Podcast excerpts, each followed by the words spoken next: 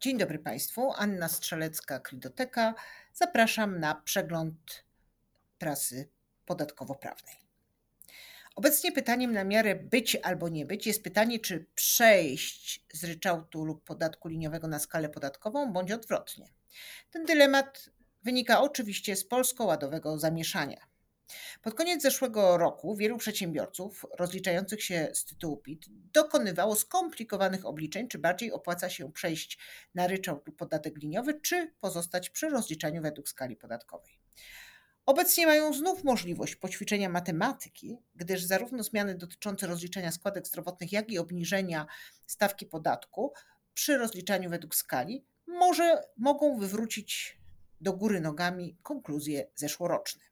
Oczywiście podjęcie decyzji o zmianie sposobu opodatkowania, która zgodnie z zapowiedziami Ministerstwa Finansów będzie możliwa w trakcie roku podatkowego, wymaga bardzo dokładnej analizy indywidualnej sytuacji podatnika. Szczegółowo tej kwestii napisano 19 kwietnia w dzienniku Gazecie Prawnej.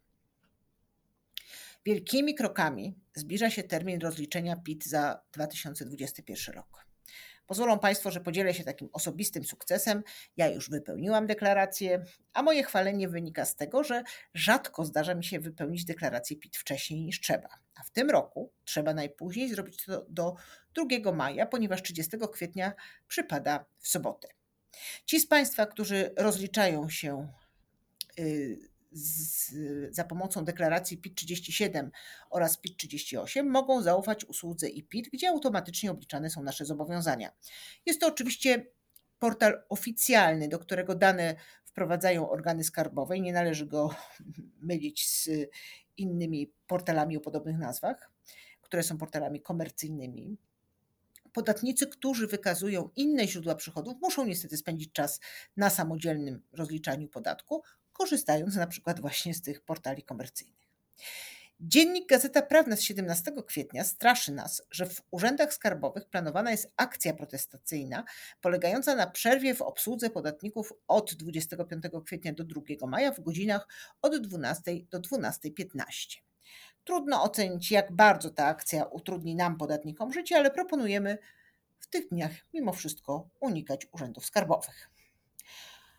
Od 1 stycznia 2022 wynagrodzenia otrzymywane przez osoby powołane do pełnienia funkcji członka zarządu podlegają ubezpieczeniu zdrowotnemu.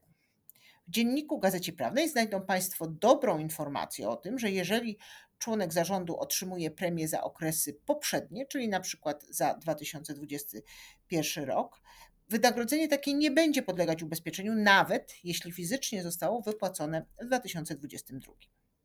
Również w dzienniku Gazecie Prawnej znajdą Państwo bardzo ciekawy mm, wyrok, właściwie artykuł o tym wyroku, na temat traktowania sprzedaży wielu działek jako biznesu, a nie zarządzania majątkiem osobistym.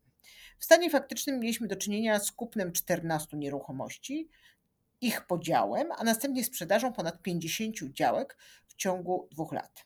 NSA orzekł, zresztą inaczej niż w USA, że stan faktyczny wyraźnie wskazuje na de facto prowadzenie niezarejestrowanej działalności gospodarczej, gdyż działalność małżonków, oni byli właścicielami i sprzedającymi, była ciągła i zorganizowana.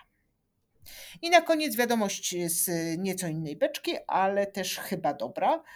Mianowicie rząd planuje przyznanie nowych uprawnień notariuszom polegających na możliwości dokonywania wpisów do ksiąg wieczystych.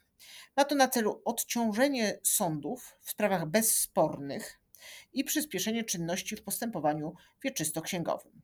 Szczegóły dotyczące tej zmiany znajdą Państwo w dzienniku Gazecie Prawnej w wydaniu z 19 kwietnia. Na dziś to tyle i zapraszam już za dwa dni. Do usłyszenia.